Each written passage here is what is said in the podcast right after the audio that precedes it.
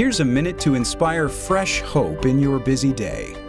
What do you think God wants to see in our relationships?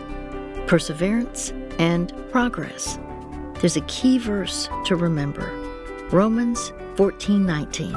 Let us make every effort to do what leads to peace and to mutual edification. Where there are ruptures in your relationships, build bridges.